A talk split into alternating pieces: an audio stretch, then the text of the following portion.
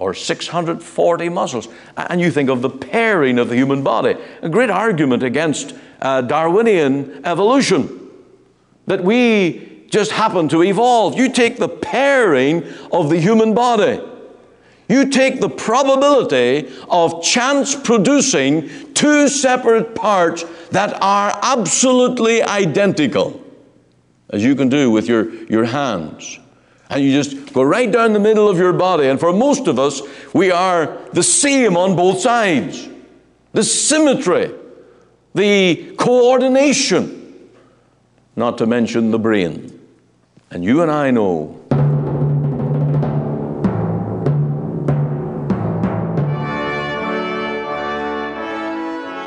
Welcome again to Let the Bible Speak. This is Ian Goligher, pastor of our Free Presbyterian Church here in Cloverdale. And day by day at this time, we bring you the Word of the Lord from the pulpit of our church. And I trust that today that you will be encouraged. We'll be continuing our theme on the Christian and gifts. What should we be doing with the gifts that God has given to us? And of course, we'll be looking at those spurious ideas of gifts from God. Now, today we begin with the Psalm 16 Pleasant Places, Purposes, and Praises. In this Psalm 16, there are no problems, no complaints. It is a psalm of pleasant things. The key word and statement is verse 6, which says, The lines are fallen unto me in pleasant places. Yea, I have a goodly heritage. The psalmist begins the psalm with, Preserve me, O God, for in thee do I put my trust. O my soul, thou hast said unto the Lord, Thou art my Lord. My goodness extendeth not to thee, but to the saints that are in the earth, and to the excellent, in whom is all my delight. The word lines in verse 6 here means ropes for marking out property or boundaries you will notice that we have no part in their setting. They fall upon us. It says, The lines are fallen unto me in pleasant places. Our birth, our heritage, our gifts and opportunities are all appointed by God.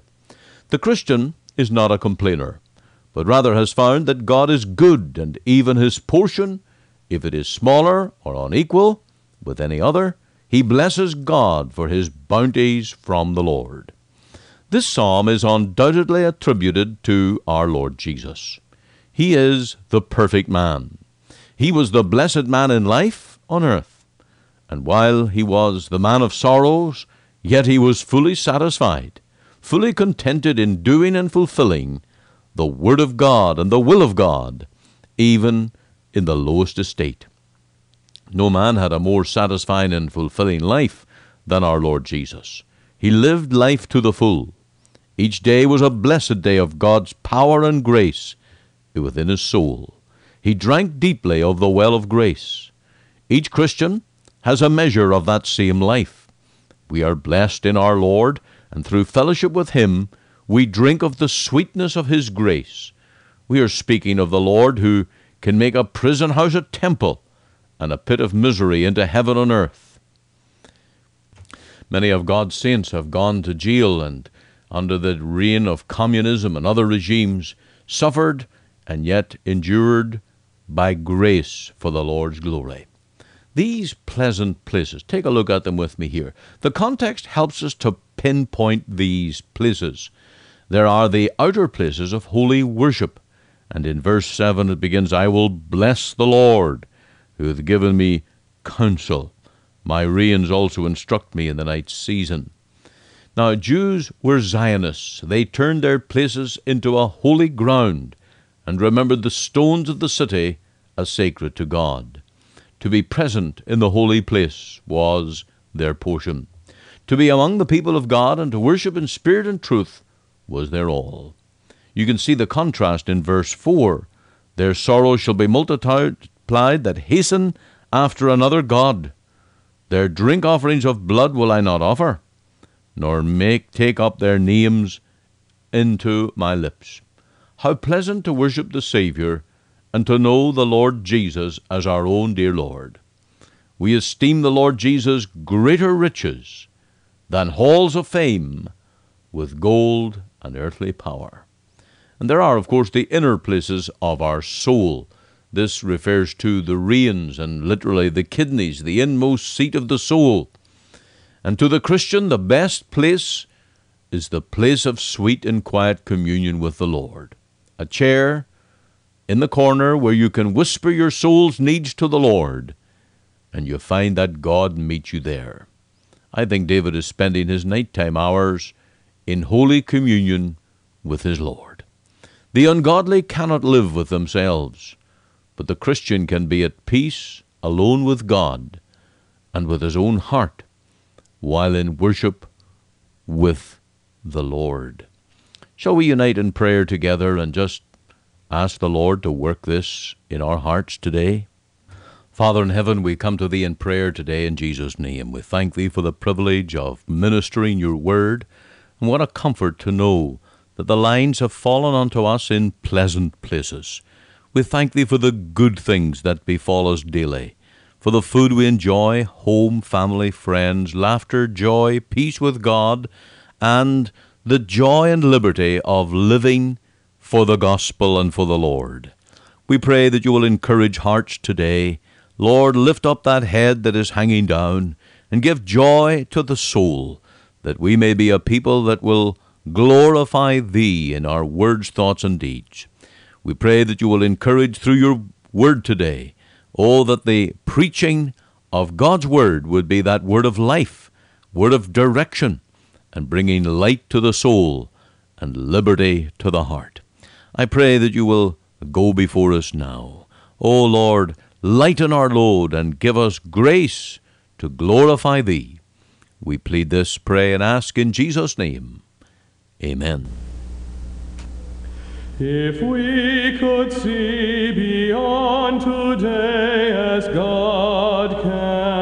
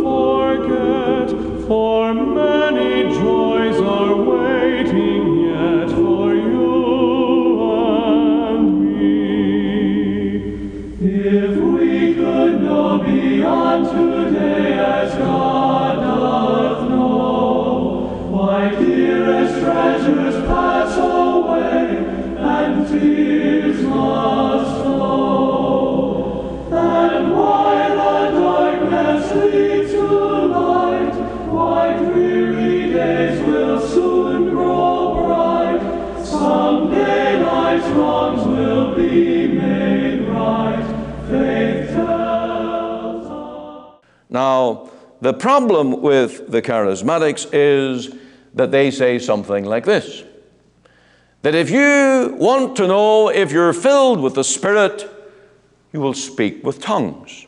They make that the evidence, the mark of being Spirit filled. But that doesn't fit the whole pattern of 1 Corinthians 12 because different gifts are given to different people. The other difficulty that the charismatics have by saying that there are apostles today, there are miracles today, there are revelations today, is that the Bible teaches us that those things would cease.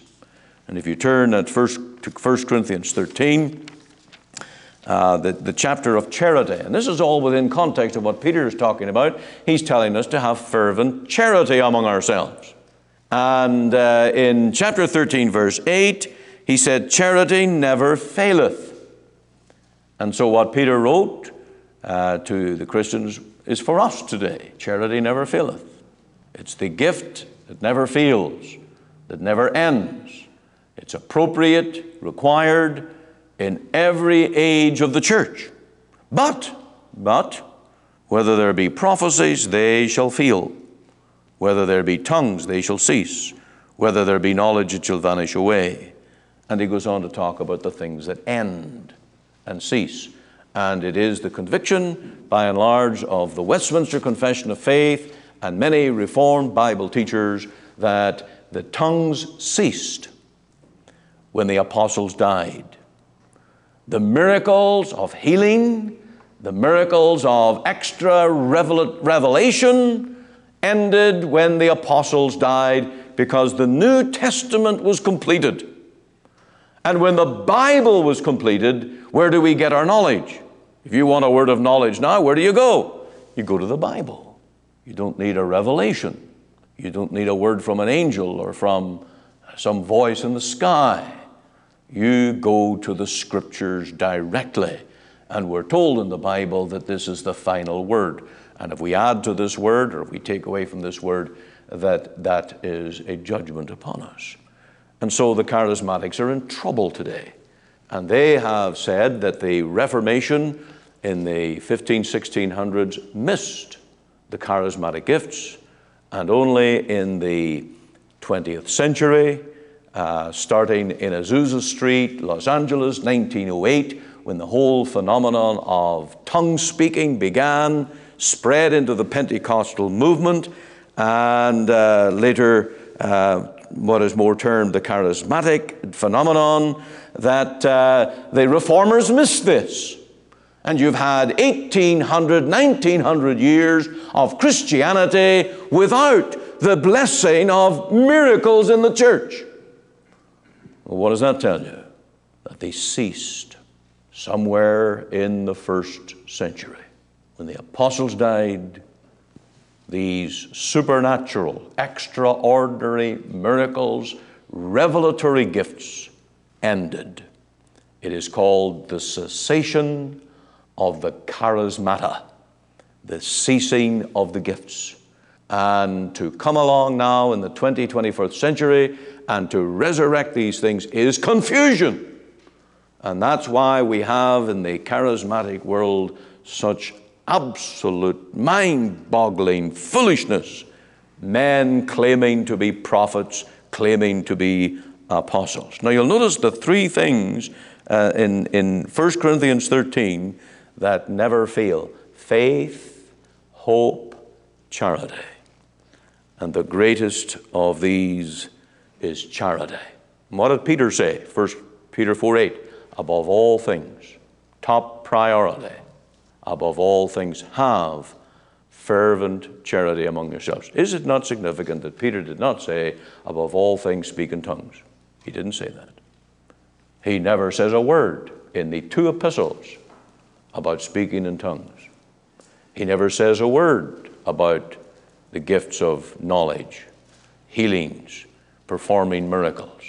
In the two letters that Peter wrote, he never said a word to Christians that they should seek the extraordinary apostolic miraculous gifts.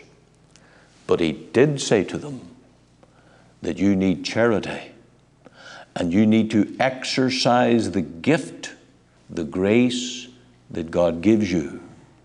What are those gifts? Gifts of ministering. Gifts of ministering. We have seen that they are ministerial. You can't get away from that. They are to serve the body. They are variously given. They are the agape gifts, where it costs to serve. And that is true love. True love to our fellow believers in the body of the church. And it is true love to Christ, who's the head of the church, when we lay our lives on the altar and say, Lord, use me, equip me, fill me, give me the necessary gifts and graces that I may serve my Lord and serve your people. Now, another point here about the bestowing of these gifts, and that is that they are given individually. And this is the wonder of this distribution. It says that they are given to every man. And you see, you're going to be given gifts that I don't have. You've probably figured that out a long time ago. There are gifts that I don't have. That's why I married Beulah, because she, she's the musical half of our family. And any of our kids that have got music genes, they didn't get them from me. They got them from their mom. And God gives gifts variously and individual, but every one of us has a gift to give.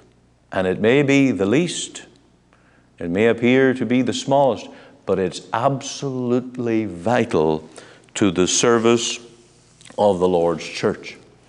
I took an interest recently in a chart of the human body, and it had just about every muscle, every bone, every uh, nerve itemized and, and named. And I was staggered at the complexity of the human body.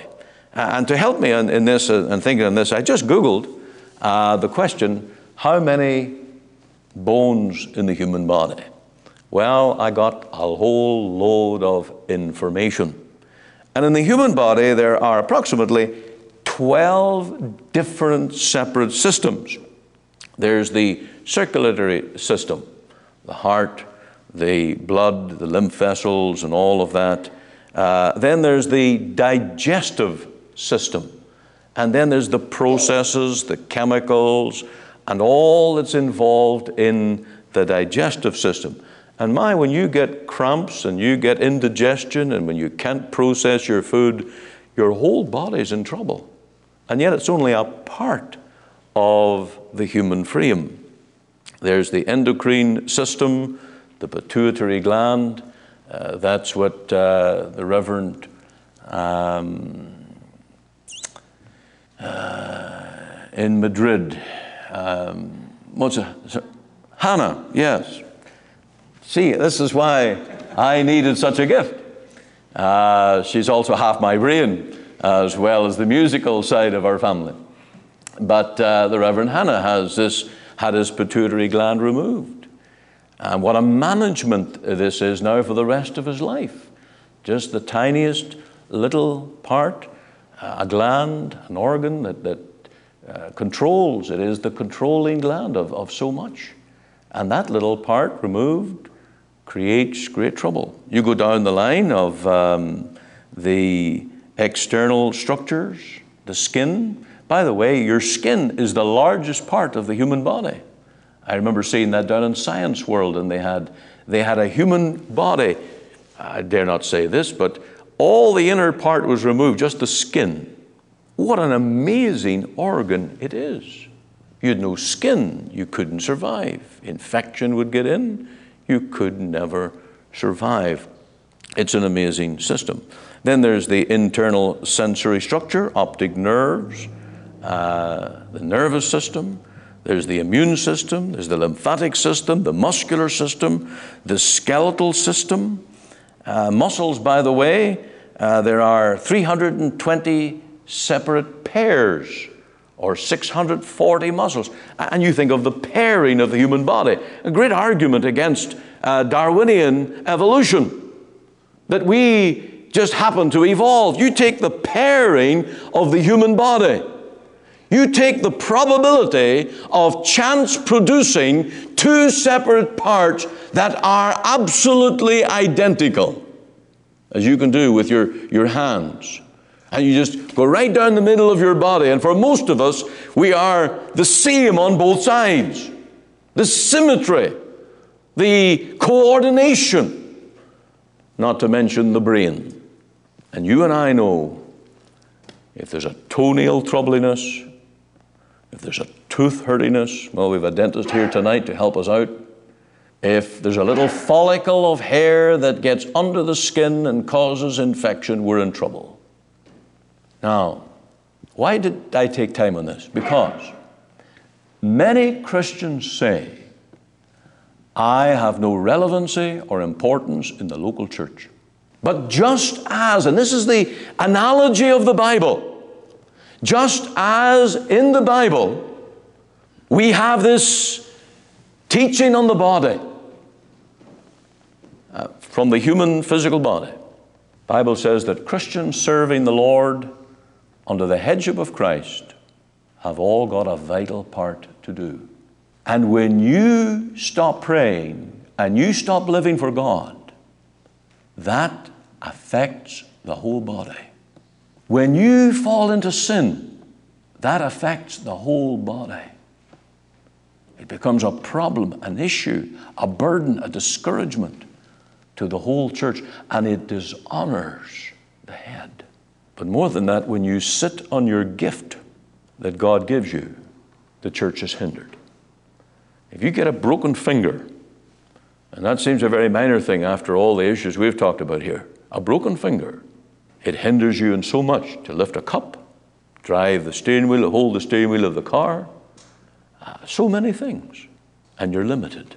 Now, your involvement, your service, your worship, your participation in the Lord's church is vitally important. And there are Christians tonight that are sitting in front of the television, they are serving the world, they are giving into the flesh, and the church of the Lord Jesus is hurting.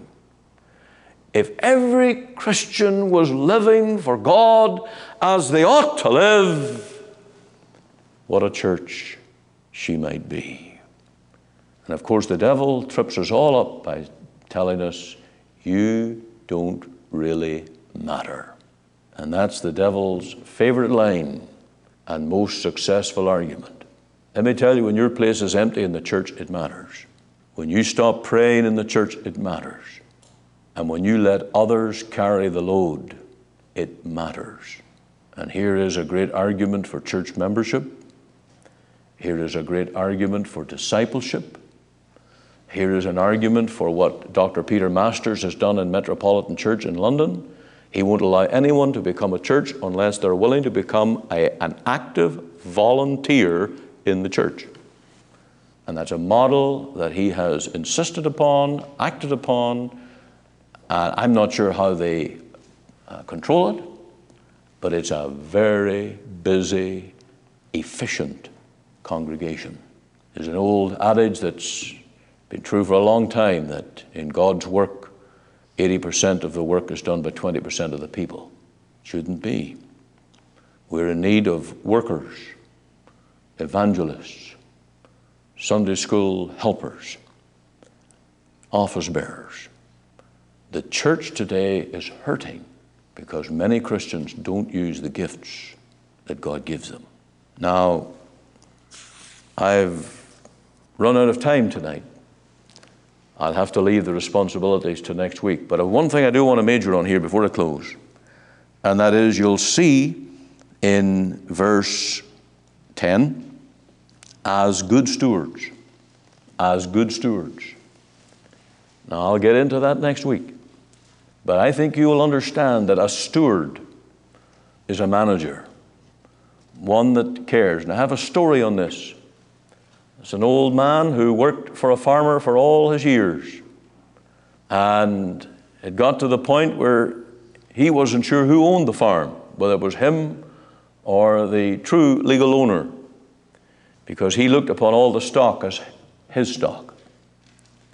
He looked upon a death in the farm as a tragedy, it brought tears to him. And when there was a new foal or a new calf, it rejoiced him uh, because these were his. And he served and cared and worked on that farm as if the animals were his own. Now, when it comes to the Lord's church, surely there is a lesson for us. We're all to be shepherds, we're all to be carers, and we're stewards stewards. And we're going to give account. That's the one thing about a steward. He gives account to his master. And I'm going to give account for my stewardship. I'm going to stand before the great tribunal, and it will be brought to light what I have done with my time, talents, and treasure, my stewardship. Because everything, as Matthew Henry pointed out, everything is God's gift to us. We are but stewards. And what we do with those benefits, blessings, gifts, graces in stewardship, God will demand. And I have to ask myself, am I burying the gift? Like the man with the one talent and said, it's not worthwhile doing anything with this. I'll just bury it. I'm not a Martin Luther. I'm not a Paul the Apostle. I'm not a Frank McClelland. I'm not as any one of our other ministers in our denomination. I have a little spark of gift that God has given me that I must use. I must, uh, and I can't get into it tonight. Verse 11 talks about using it with all our ability. If I sat up to midnight last night watching television, movies, taking interest in the world, I'll not tell you what time I came out of my study last night. I was saying to the deacons on Tuesday night that I'm not really very good at getting sermon titles and subjects in advance. I can't be one of those preachers that uh, sets the calendar and marks out my subject for the rest of the year and can announce it all in advance. Sometimes you ask me on a Saturday afternoon, what's the message for tomorrow? Still working on it. Still working on it. Still the burden has to grow and the message has to come out of the Word. A steward is responsible. And next week I'm going to preach on the six responsibilities of stewardship, of using the gift that God has given us.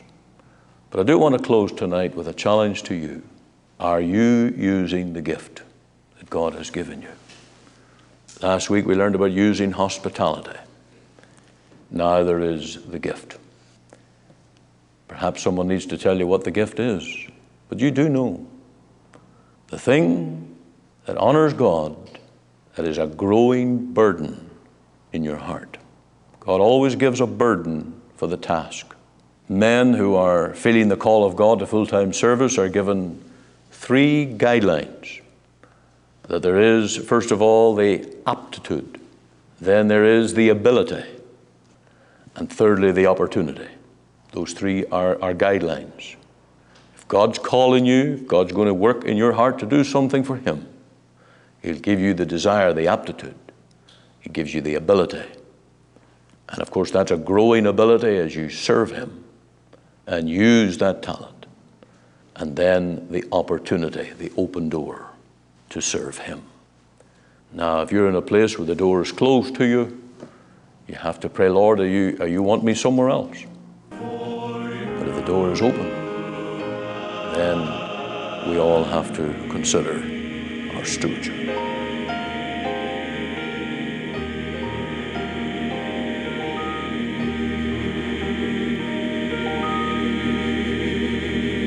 You are listening to Let the Bible Speak, the radio broadcast of the Free Presbyterian Church in Canada. This is Pastor Ian Goligher. If you missed part of today's program or would like to hear it again, you can find it archived by program date on our website. Just go to www.ltbs.ca,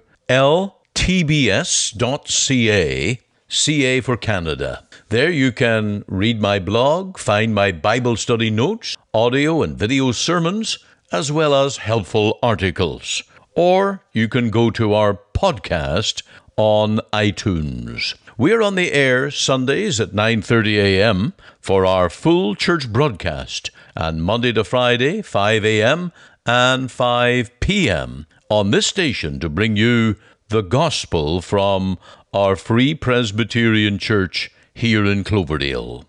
We also invite you to our church services on Sundays 10:30 and 6 p.m. Through our website you can listen and view to our online services at 10:30 and 6 p.m. Make it your Sunday worship. Click on the Live Now button on the home page of our website. Or if you would like to talk with me one on one as a pastor, please give me a call. The phone number is 604 897 2040. The mailing address is 187 9058 Avenue, Surrey, BC, V3S 1M6. We're located just two blocks north of number 10 Highway on 188th Street. Our website again is ltbs.ca, you can join us Monday to Friday, 5 a.m., 5 p.m., here on the station as we let the Bible speak.